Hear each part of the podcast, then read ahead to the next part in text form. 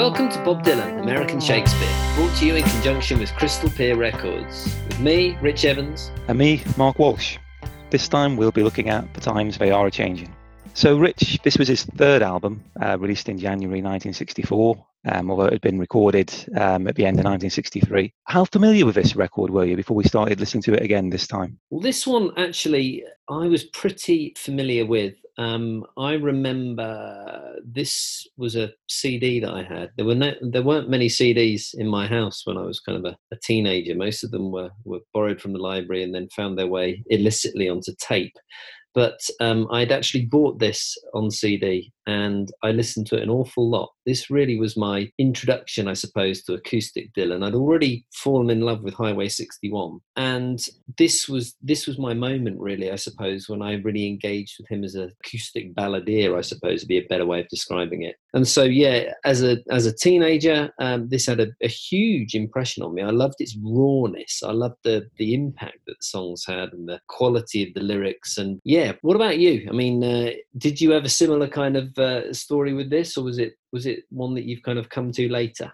Well, it was one that I did pick up in the early days when I was first discovering Bob, uh, just because obviously the title track is so famous and you, you want to find out uh, what it's all about. But I think I was much more impressed by Freewheeling uh, back in the day. And this one just sat on my shelf most of the time and I didn't really listen to it that much. I think probably because of the tone of it. I'm sure we're going to discuss this in a bit more detail. But seemed to me at the time incredibly bleak. Um, and I've got to say, this time as well, I, I, didn't have a different opinion about it. No, I reckon you're you're absolutely right about the bleakness. I think that in a in a weird way, I suppose, as a as a teenager with existentialist angst, or probably just being a teenager without kind of overdoing it, I think the bleakness appealed to me um, in a way and I kind of identified with aspects of it. I mean, I know we'll doubtless talk about the civil rights aspects of, of this as a record, but I, I think I, I, sort of almost identified more with the with the sort of tone and the the stripped down ness of it, and, um, and certainly on things like uh, North Country Blues. I mean, it's it's that that sort of evocation of, of place I found really really interesting. I felt I, I kind of identified with something there in, in in a way that I maybe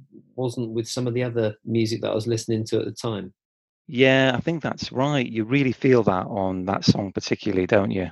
One of the things that really hit me this time was that there's a lot of of resonance to where we are now in this record. It's it's it's got that sense of time and place um, that puts you back in the mid '60s, early '60s.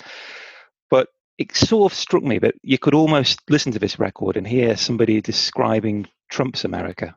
Obviously, you've got the whole Rust Belt stuff on uh, North Country Blues, but there's also that kind of there's the protest, but there's also the anger underneath it, isn't there? That's that's acknowledged. So even on a song like uh, "Only a Pawn in a Game," what he does, he doesn't. He's not being massively simplistic, is he? With with the civil rights movement, he's not saying, "Oh, look, the white people have just got it perfectly, uh, and and and and it's just African Americans that are suffering." But he kind of flips it and he looks at the other side of, of, of things, and I think that's really quite important because if you look at cinematic portrayals of the late 1950s or whatever, and it's it's like economists will say that America reached its kind of zenith, its economic peak, its, its sort of peak of consumerist happiness, I suppose, in I think it was 1956. And so, I mean, this record is not very long after that. And so, by rights, we should be seeing a, an America of I Love Lucy, but just in Technicolor rather than in black and white. But as it is, this, I mean, even you look at the the cover on this. I mean, this looks like a Dust Bowl balladeer, Woody Guthrie kind of take on things, and it's it's certainly not looking at the type of America that Hollywood was was kind of portraying. And I think that that's really important because this is, and, and I, I totally get where you're coming from in terms of the resonance that this has now, is the or, or the Trump era America kind of thing, because it's that it's like that silent majority. He's kind of remembering, I suppose, people that that didn't feature uh, necessarily in the news and the media and didn't really get songs written about them um, and were never going to make the headlines but was still having a really kind of shit time of things despite the fact that there was there was supposed full employment and prosperity that's right and um, you know you see that don't you on ballad of hollis brown very very uh, uh, explicitly and that's where the link to Guthrie stuff comes in, doesn't it? Because it's that kind of rural poverty, uh, but white rural poverty as well, which was perhaps not the focus, obviously, of a lot of the protest around the time. But he's just flagging this still exists. This is still an issue. Yeah, indeed, and I mean, and that, that kind of runs runs through a lot of this. But I, th- I think it, it feels quite. I mean, there's aspects that, that sound a bit Billy Bragg esque to me on this as well, just in terms of it's it's really very literate in terms of the way that it's presenting um, issues. So much of Bob Dylan's later stuff is veiled in mystery, but I think he's been really kind of quite obvious here. He's been quite didactic, really and maybe that's why I liked it as a teenager. Maybe I just found it easier to understand. You know, he's not banging on about sheet metal memories of Cannery Row here. This is just here's what I'm thinking, and I'm going to lay it out in in almost like a parable kind of sense, isn't it? It's all very there's definite stories. I mean, you you mentioned Hollis Brown here. There's an, a, a narrative thread that just runs throughout that one. Same with Hattie Carroll. Same with North Country Blues I ran a half marathon the other um, weekend, and I had my my phone. I was listening to this album, and North Country Blues was stuck on loop. So I can tell you with absolutely and without equivocation that there is a narrative. It doesn't get any more cheerful with uh, any number of listens, but um, there's it, it goes. It has a definite start. You have characters introduced. You have dilemmas you have development and then you have that pretty crushing ending but i mean it's it's accessible in that way i suppose it's like here's an issue here's a story about it i mean none of it's cheerful is it and that's linking into what you said last week, isn't it, about freewheeling and uh, the fact that you liked Oxford Town. So, again, not a cheerful story, but the narrative quality comes through here a lot more than it did on that record, doesn't it? Yes, indeed. And I think I think that's that's that's probably one of the things that that appeals to me about it that idea that yeah like you say you've got the the, the narrative thread. But i mean it, it, it is incredibly bleak and it's i think the the humor that that is definitely there on the first couple of bob dylan albums is just it just seems pretty absent um, from this. And i wonder if i mean i wonder if this is part of the reason why he ended up going electric. I wonder if it just felt more fun to be electric again to play with other people because you do wonder i think. There is a, there is a sense that he could have he could have this could have been how he became his his 1960s and and onwards. I mean he could have become who am i thinking of? Like Phil Ochs or someone like that who was just he was the protest singer or he was a protest singer. I mean bob dylan could quite easily have been pigeonholed into into into just being a protest singer really and, and making this album over and over again really Yes, definitely. And we know now, don't we, as people at the time probably didn't, that he was never going to do that. He was always going to be moving on to something else. It just wasn't quite clear what it was. I know we're jumping ahead here a little bit, but the humour really does come back and the playfulness on another side, doesn't it? And it sort of reminds me a little bit of the Beatles and the way on, I think it's Rubber Soul, when they suddenly start coming out with all these comedy songs and pastiches and, and um, You've even got a punchline, haven't you, in Drive My Car, I think, on, that one. And I wonder if Dylan was also in that sort of space of, of, trying to find a way of making things fresh for himself on on that record. And it's it's a it's it's a it's a departure from this album, even though we hadn't yet gone electric. Yeah, I, I, I think that's that's right, and I almost think that this, if you look at that folk movement of the early 1960s, really, this is probably the album they really wanted him to make. This is the one with the You've got the times there are changing. Here's our call to arms. Let's go out marching.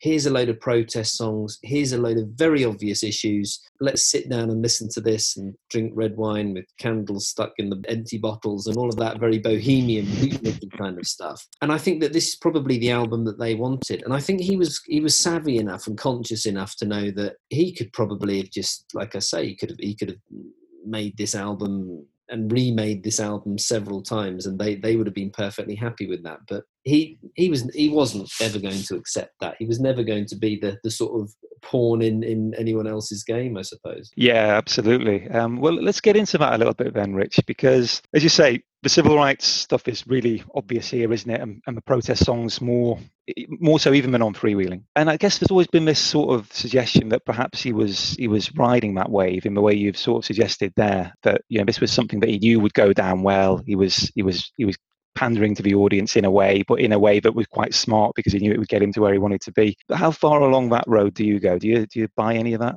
I think I do, and I don't think any less of him because he's an artist, obviously, and he's an incredible, he's a genius. But I think if you wanted to pick the hot topic of the time, you're going to pick civil rights, aren't you? And I think he mm. rode the coattails of that to some degree massive amounts of media attention, very much a sort of just cause. And so, of course, people were going to go along with this. I mean, I think Bob Dylan wanted to be a rock and roll star. I think he wanted to be that figure that was right there at the top of the tree. And I suppose this was a this was a way of moving. I mean, he wasn't moving from obscurity. He was really pretty well known at this this time within music circles but i think this is another it's another aspect of his art really isn't it this is a way of of him being able to gain more media attention. And if he's create, I think his his thoughts probably, if I dare to try and imagine what he was thinking, were that if he could make enough of a stir, then he'd probably be given the the sort of freedom by the record company to to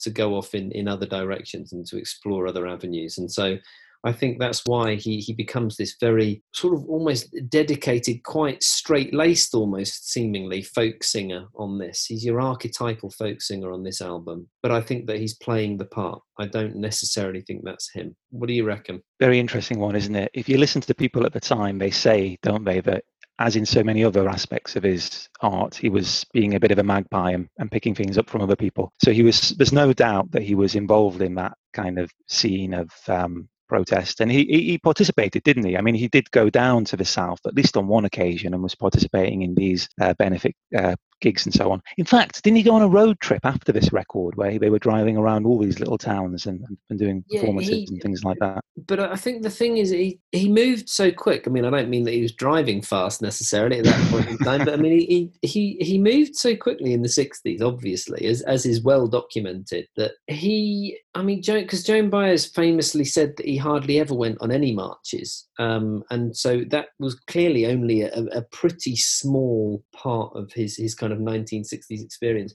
I think he certainly went to these places and he saw them. And I think because he was so notable at the time, that's why he's so, and, and of course wrote these great anthems. I think that's why he's so associated with this. But to the extent to which he was kind of a card carrying member of that um, sort of fraternity, I'm, I'm not entirely sure. Yeah, I mean, it's a little bit like Woody Guthrie, I suppose, in a way, isn't it? I mean, he he was obviously much more politicized for a longer time, but he wasn't necessarily the person who turn up and be carrying a placard at the front of the march all the time. Um, it's a different kind of thing, isn't it? But yeah, it's interesting. Let, us let's, let's look at some of the songs then. Um, I think this idea that he perhaps wasn't fully engaged with all the issues, I wonder whether that ties into his attention to detail on some of these songs, because it's been reported quite a lot, hasn't it, that some of the facts in his songs aren't necessarily 100% accurate. And I think the, the really striking one on this one is the Lonesome Death of Hattie Carroll, which for my money is is the standout song on the album, and it's it, it's just a, a genuine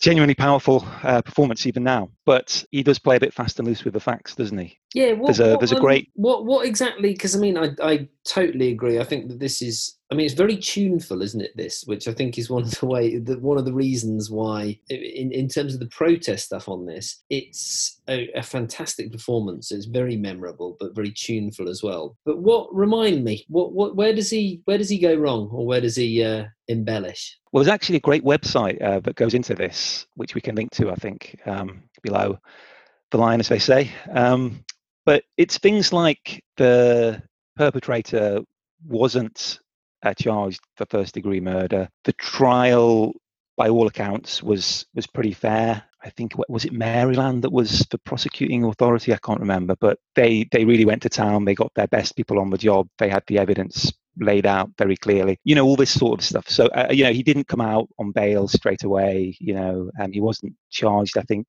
for murder at that time because he'd only been charged okay. for assault. So and even so he'd been held overnight and things like this. So the stories the stories got the, the hard kernel of truth, which you know it hangs its hat on very effectively. But some of the details are changed and there was talk at the time about him being sued. I don't think he ever was. But yeah little things like that which were just you know you could say poetic license or you could say perhaps he just didn't know the facts of the case and and ad-libbed as he was going along. Yeah it's interesting isn't it? I wonder it's the uh, it's the never letting the truth get in the way of a great story um, style of songwriting i suppose. But i mean this podcast is entitled Bob Dylan American Shakespeare. I mean, if we're if we're thinking about the immortal bard and his um, his attitude towards the truth, he was certainly uh, not beyond bending the truth either. And so it's it's it's a very artistic thing, isn't it? Really, I mean, it, it's it, Bob Dylan is not the first, and he certainly won't be the last to kind of I suppose if, you, if you're trying to make a stir, if you're trying to make a provoke a reaction in the listener, then in a couple of minutes on bail was out walking and you know reacted to his deed with a shrug of the shoulders and all of that kind of stuff. That's far better to say, uh, well, the, the the perpetrator got a fair trial. And uh, I mean, starters, I don't know how you rhyme that, but um, and uh, yes, the, the, the Maryland uh, justice system was found uh, not wanting too much, kind of thing. I mean, that, that just wouldn't make a story, would it? But it's it's interesting, I think, that that he has chosen to do that because clearly he's got an agenda, then, hasn't he? Clearly, this is right. Okay, I'm going to make this this story. I'm going to pluck out of the uh, the press, and I'm going to put a slant on it that makes it a civil rights song, and, and therefore fits in with everything else. Yeah, and I buy that. And it's also interesting, isn't it? If you think about the the murder ballads the traditional songs, even the kind of um, union songs. Even when Bob Dylan was singing those sorts of songs in the early 60s, the eyewitnesses perhaps would have passed away in the era before mass communications. Probably not that many people knew the full facts anyway. And so these songs become the facts, even though they're, they're they may be quite different from what actually happened. And one of the points made on the, the website uh, is that, uh, you know, with Hattie Carroll, we're now in that space where the song is the, the, the, story for, for most people. Very, very few people remember it. Even fewer will ever want to go and look up the facts, except as a, you know, a curiosity, like I, like I did in, in researching, researching this. Um, so the song's power endures, and, and, and what it represents is more important in a way than the actual facts. But I get that, but I, I wasn't quite satisfied, I don't think, thinking about it and listening to it this time, because of course it's a topical song, isn't it? You're talking about a real tragedy with real people affected. Um, and you know, I mean, actually, as I say, he was almost sued. It was a it was a real criminal case. I don't. I, it sits a little bit uncomfortably with me now that he did play that fast and loose with it. But I don't know. What do you think, Rich? Well, I mean, I get what you're saying with this one, and I think that his his fast and loose with the truth. I mean, the, the and and his use of of, of topical stuff. He doesn't really. I mean, you might shout me down, and I might be wrong here, but to my mind, he doesn't really ever get quite this topical again. It's his early kind of folk stuff where he's really um, I mentioned previously the idea of the almanac singers, which Pete Seeger and Woody Guthrie in the sort of the Second World War era really used to sing the headlines effectively, very, very topical songs. Um, I mean, he does on, on stuff like Hurricane, I suppose. In fairness, if you go to hmm. Desire, obviously, that's the one, isn't it? Not so many songs on, on one album, certainly. That and and the trouble with topical songs is that they age, don't they? And um, and I think that this is this is something that we as listeners understand only when we've listened to a lot of material. But if you put out something that's incredibly topical and incredibly on the money, the meaning can change. I mean, the meaning. Look at "Born in the USA" by Springsteen, for example. I mean, that's been co-opted by the the outright almost as being this kind of big drum banging, flag waving patriotic anthem because of the the chorus. You listen to the lyrics a very problematic uh, relationship with with the with the country and and so as a result of that meanings of, of songs will change when you put them out into the public eye and certainly over time meanings will change also so i think that the the idea of him him being such a topical singer. I, I, think that that's why one of the reasons maybe why he moved away from from being so sort of overt. I mean, I'm not saying that these songs are obvious, but there's there's a very definite sense of here's a message. I'm going to keep this message going through. Whereas uh, everything then tends to be far more kind of veiled in, in, in, in, mystique, really, and mystery. Yeah, I think that's exactly right. I guess the one thing that leaves a little bit of a bad taste in my mouth is that he wasn't singing this song as a, you know, someone on the stump um, trying to drum up support, and he wasn't, uh, you know, a, a, broadsheet writer trying to um, get the message across to people. He was a, he was a pop singer making a very good living out of this, and I think that's where it just starts to slide into something a little bit more distasteful. But I take your point, and the power of the song. I think certainly more than counterbalances all of that. But yeah, speaking of the performance, uh, as I said before, I always gravitated more towards freewheeling uh, when I was younger than this one. And I know you were the other way. Um, but having listened to both of them now in a lot of depth in the last couple of weeks, I was wondering whether there's much evidence that he's matured as a songwriter and as a performer between freewheeling and this. For me, I although I've said already that I find this a very bleak and difficult listen at times, I think there's no doubt that the performances are stronger. But what do you think, Rich? I agree. I think they've got more. I mean, I think that they're they're certainly more raw, and I do think that their performances are stronger. I think there's more depth to them. He was clearly a great performer from the very start of his recorded career, but I think that these are better. I don't know whether there's a little bit more kind of prominence given to recording of the guitar and recording of the harmonica. I wonder if it's, I'm not saying balance better, because obviously they were, the producers at the time knew perfectly well how to record acoustic instruments. It was when they started recording electric bands that the problems kind of started a little bit because it was so new. But I mean, recording acoustic stuff was, was, was something they were very familiar with. I think they've done the guitars better on this. I think they've given them a bit more prominence. I think some of it might be coming down to what he's listening to. Because I listen to like something like the Ballad of Hollis Brown, and I think there's a lot of Delta blues stuff in there. There's a bit of Robert Johnson in there, I think, and and I think that he's he's what he's got on, on this on this album is is maybe he knows that he can get away with stripping everything back completely to kind of basics and that's exactly what he's doing here. I mean, you look at Hollis Brown. I love Hollis Brown, but it is so bleak. And but the guitar and the performance is perfect because it's just kind of monotone. It just mirrors the life of this poor sharecropper. But then it's quite varied performances as well. We've already mentioned Hattie Carroll, and I mean that that is an astonishing performance. I also like Boots of Spanish Leather, though. I mean, it's very kind of it's very pared back, isn't it? But I think it's it, it's done in a very pretty kind of fashion. What are your thoughts then? Do you think do you think this? I mean, yeah, obviously this is a better better set of performances, but why do you think that is? I think it's it's it, it's interesting. I, I, agree with pretty much all of what you've said there. Uh, I think the other thing I, I I really picked up on this time was that on his more personal songs and, and, and the, the, anti-love songs, as they're, they're so-called, "Boots of Spanish Leather," I suppose being being one of them. I did think this time that that "One Too Many Mornings" stood out. I mean, obviously not a not an obscure song by any means, but I do I do feel that it's sometimes overshadowed by "Boots of Spanish Leather" and also by "Don't Think Twice." I, I would I would imagine "Don't Think Twice" is probably a more celebrated song overall, although I could be wrong about that. Um, but for me, this time, that was the one out of the three that really stood out. And both as a performance, it's so so weary and touching at the same time, but also just as a song, I think it works a lot better than the other two. Yeah, yeah. Spoke about Don't Think Twice last time. So listening to them all again this time, I, I did think that One Too Many Mornings stands out as the best of those three more personal anti-love songs, if you want to call them that. Though I know it's not exactly a, an obscure song, it's had a great deal of praise, but I do think that probably it's been in the shadow of Boots of Spanish Leather and Don't Think Twice uh, over the years.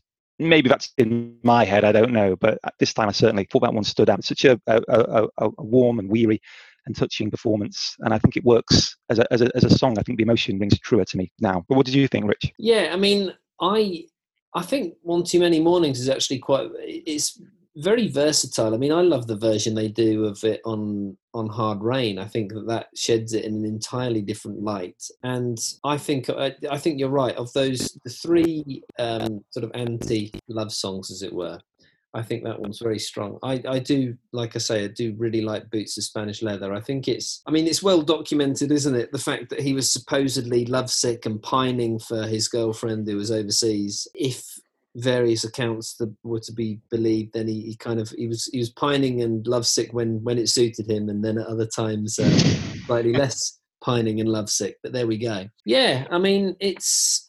I do think though that it's a. Uh, I, I, I do think that's that's a, a kind of standout song. But what I would also say in terms of, I mean, if if I'm going to go, uh, I'm going to kind of segue here into some highlights and things like that. I'd read a book about Bob Dylan. It was the oh god, the 1972 Anthony. Uh, I forget his surname. A very famous sort of biography of Dylan. I'd read that. I'd listened to Highway 61 and kind of came to this.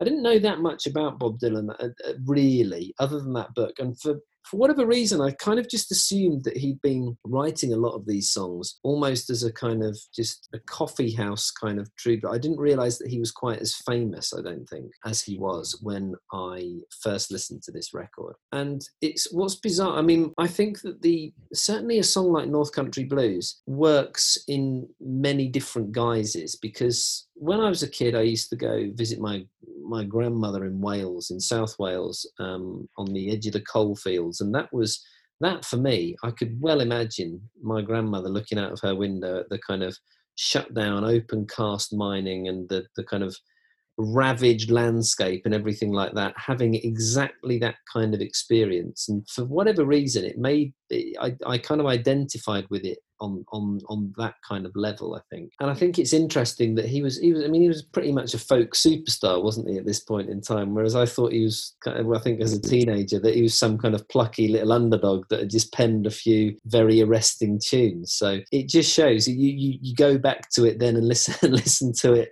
with fresh ears almost or, or certainly having a little bit more context. And it's it's still quite remarkable how young he was when he did this it's a real standout song. Um, actually, a few months ago, uh, I drove my family over to the other side of uh, my hometown, which is in North Staffordshire, and um, went to see my grandfather's old house. And um, I'd completely forgotten there's that you can see the um, whatever they call it, those great big wheels for the mines, um, still standing there as some kind of heritage marker. Um, and then behind his house, you've got the, the, what are now like pretty hills, but with a slag heaps previously that's just been uh, grassed over. And yeah, you know, it, it's true. It, it, does very much evoke that. The other thing that I, I, I find really striking about that song is that he adopts the the female's persona in it, uh, which he also does on House of a Rising Sun, which most other male singers don't do, do they? They always switch it around, um, and I think he does that very effectively on this one too. Um, and you really believe him, don't you? Yeah, I agree. And I don't even know when I was a kid whether I kind of picked up on that, but certainly you, you think listening to it now, it, it's it's absolutely believable. It's absolutely kind of he sings it with such conviction, and and it's so kind of sensitive as well. I mean, it's it's it's looking at that particular angle. It's not so much the loss of the kind of masculine here's my job i've been working in the mine or whatever but it's the it's the kind of knock-on effect that it's had on on the community on the wider community and i mean going back to what you said earlier that's a song for rust belt america now isn't it that's a song for the kind of um, communities that have been ravaged by loss of jobs and kind of uh, exportation of jobs and, and, and all of the other the problems that beset them. They, they, it's interesting that they were very much in place right back then in 1963, 1964 kind of thing. Definitely. Um, and, and thinking about highlights, uh, as I said already, I think Hattie Carroll really does stand out. Um, the, thinking a bit more about lowlights, um, I, I find it really hard on this album to think of any because they are, it is, I think it's a much more cohesive record than either of his previous two. And as we've sort of touched on, the performances are at least as strong and the songwriting, on average, is stronger. Although you can't you can't exactly say that he was a slouch on freewheeling, can you? But I think the the average song on this is probably superior. But I do have a bit of a problem with um, with God on our side. I think it's the least arresting performance uh, on the album by some distance. A lot of Bob Dylan songs are long and, and monotonous if you want to look at it that way. But I think for Bob Dylan fans, there's always enough for, in his styling, in his phrasing, and of course in the images he creates or the narrative that he he, he creates that that keeps you going. I mean, obviously, Desolation Road, the, the, the prime example of that. But for this one, I just find it a dirge. Um, the performance is, I think, relatively lackluster even. And the lyrics, I think, okay, we, we get the message in the first couple of verses. Do we need to go through every single conflict in American history? So I, I, I find it I find it very, very, very weird. And I, I almost kind of wonder, was he entirely serious when he, he wrote this song? He, he, he's capable of capturing sentiments like that in, in a line, as we know. And he's, he's dwelt on it for seven minutes. But then he's also thrown this curveball in in the middle where all of a sudden he starts talking about Judas Iscariot. um, then he doesn't he doesn't really develop that point. He's just been onto the Russians, and I, I, I wonder if he had a little chuckle to himself when he threw that in there. Uh, you know, uh, with no other context. even that wasn't an original thought, of course. I mean, this is you know a, a, a well-established um, theological issue. But I just wondered, was he really serious when he wrote that song? Uh, the, the one thing that makes me think perhaps he was is that he did play it a lot afterwards uh, for many years. But uh, what do you think, Rich? Yeah, I mean, I, I was going to say he he he did play it a lot, didn't he? It, it, became like one of the standouts for his set on all of those. Um, even even the uh, like the the Albert Hall stuff where you've got the acoustic set and then you've got the electric set. I think from memory that features on there. I, I mean, it's it's a strange song because I remember going back to the Welsh connection here. Um, I remember once seeing a a Welsh male voice choir perform it and they performed it, but they only did the first three verses. And as far as I could make out, they did it in a completely non-ironic sense, i.e., with God on our side became like a like a well, it became like a hymn kind of thing. And and so it's another sort of example of how I think it depends on context, don't you? If you're listening to this and thinking, oh, look, he's being uh, he's being ironic or he's being sarcastic or whatever, then that that completely sort of changes your interpretation of it. But I don't know. I mean, it does go on, and it is quite dirge-like. I've got a bit of a soft spot for it, I suppose, largely because when I think of it, I tend to think of that performance. I don't tend to think of the Bob Dylan performance. I tend to think of uh, mm. of, of, of, the power that that however many hundred people singing together kind of gave that song. But they steered clear of Judas Iscariot, and they only did the first three verses. so what do I know? Yeah, the other line in there that's that's unsettling or surprising is the one about the Germans being friends now, isn't it? Um, after the Holocaust, which I suppose again is, a bit more of a suggestion. You know, maybe I'm totally off piste and he wasn't really serious, but it just I, I just don't really get why he, he he went on so long in it because it, I, I, think there's, there's kind of there's two halves to it for me. There's, there's, there's the kind of litany of all the the battles, and then there's the it ends with that zinger about the Germans, and then you've got Judas, and then then there's a whole. I always think, okay, we're near the end now, but no, there's, a, there's been an incredibly long sequence of verses about the Russians in World War Three, and I I can't really get on board with it. No, I I think I mean he, he overdoes it, doesn't he? He over eggs it, and uh, I wonder if at this stage in his career, he's probably hitting the point where anyone producing him is probably thinking, well, do you know what? Like, he's been incredibly successful with this previous album. Let's let's just indulge him. Let him go with this. I mean, I think even even at this early stage in his career, it'd probably have taken quite a brave producer to say, "Let's let's cut a few of these verses, Bob. This is uh, you know we, we get the idea here." I mean, because yeah, you're right. Some of the conflicts are pretty obvious, and then some of them. I mean, I love some of the lines. You don't count the dead when God's on your side. You never ask questions when God's on your. Those are brilliant. And then I suppose that the Spanish American stuff, and I mean that that's maybe not adding an enormous amount to it. I I, I don't want to belittle any conflicts, obviously, but yeah, we, we get the idea, don't we? We've we've we've hit that point uh, three minutes in, whereas uh, like seven minutes later or whatever it was becomes becomes a little bit much probably. I'm not i'm not sure but perhaps also this works better for an american audience um, i mean where religiosity is more embedded in the kind of public domain whereas i suppose here it's probably more of a private uh, thing and when it's in the public realm it's a more performative thing rather than a uh, you know kind of a deep-seated acceptance that we all buy into this. So possibly there's something of that going on as well um, yeah no i think but, that I think that might well be the case. That there was a, I know there was a drop off in sort of religious um, kind of church going and stuff like that in this country.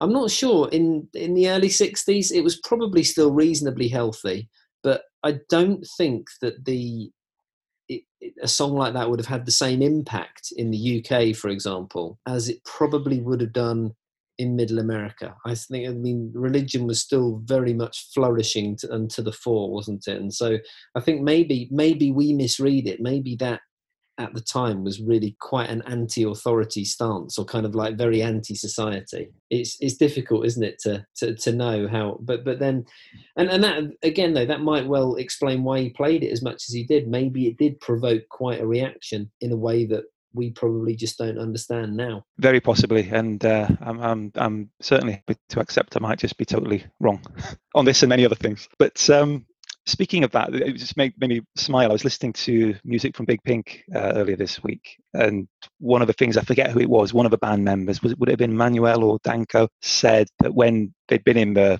basement with Dylan and he was playing this song um, that they covered on that uh, "Tears of Rage." Uh, is the one I'm thinking of, I think. And there's a line in it where it says, uh, "Now the heart is filled with gold, as if it were a purse." And they said, uh, you know, you're sort of sitting there thinking, "Well, what on earth does that mean?" But it's Dylan. You don't you don't question it. You just get on with it. So there might have been a bit of that even even then. But yeah, Rich, just do, do you have a low light on this record? Um, well, I to be honest with you, I, I think that this is a very consistently good record.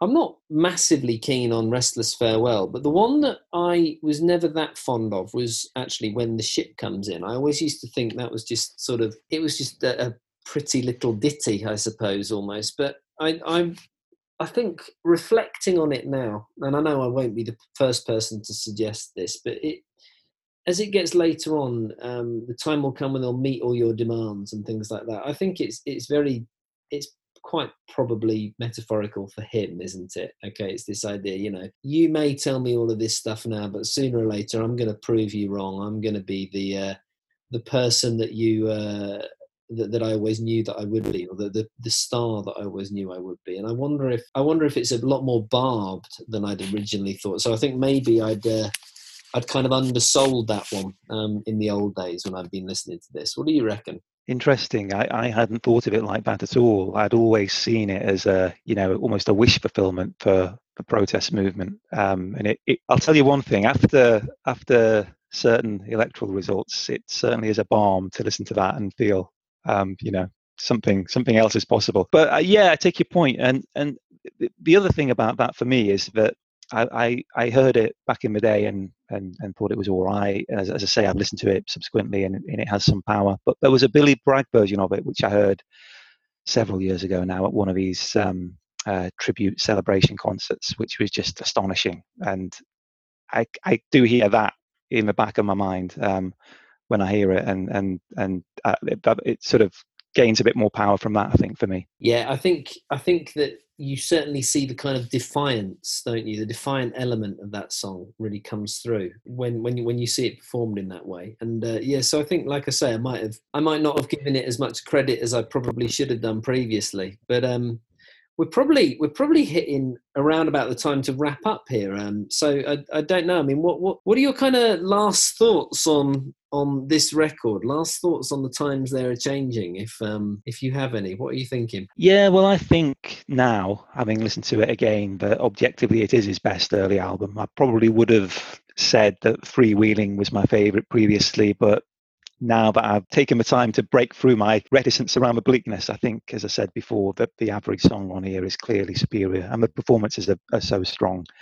So I do, I do, I do think that now. But it also occurred to me that actually maybe this is his least typical album just because the tone is so consistent throughout and that might be what makes it stronger um, because it does work as an album in a way that I think Freewheeling probably doesn't. And even some of his even more celebrated albums later, perhaps that consistency of tone isn't always apparent. Although we'll see if I still think that later. I mean, just thinking of it now, I mean, John Wesley Harding probably does work in that way. But certainly his his electric albums that we're coming to are a lot less even, I think. But how about you, Rich? Yeah, I I mean, I I love this album. I would be. I mean, if there were parallel paths, and if Bob Dylan had, had maybe not gone off on on his other tangent, but had kind of kept going in the way that he was on this album, I mean, I'd have been fascinated to see what he would have become.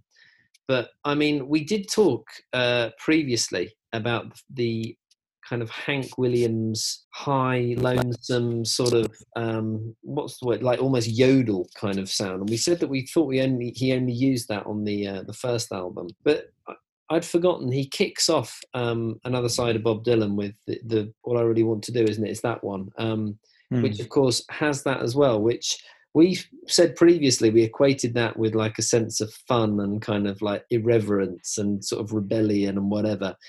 And I think it's quite telling that that's the first song that he chooses to have on the next album after mm. this because it's it's a distinct gear change, isn't it? It's a it's a case of okay, yeah.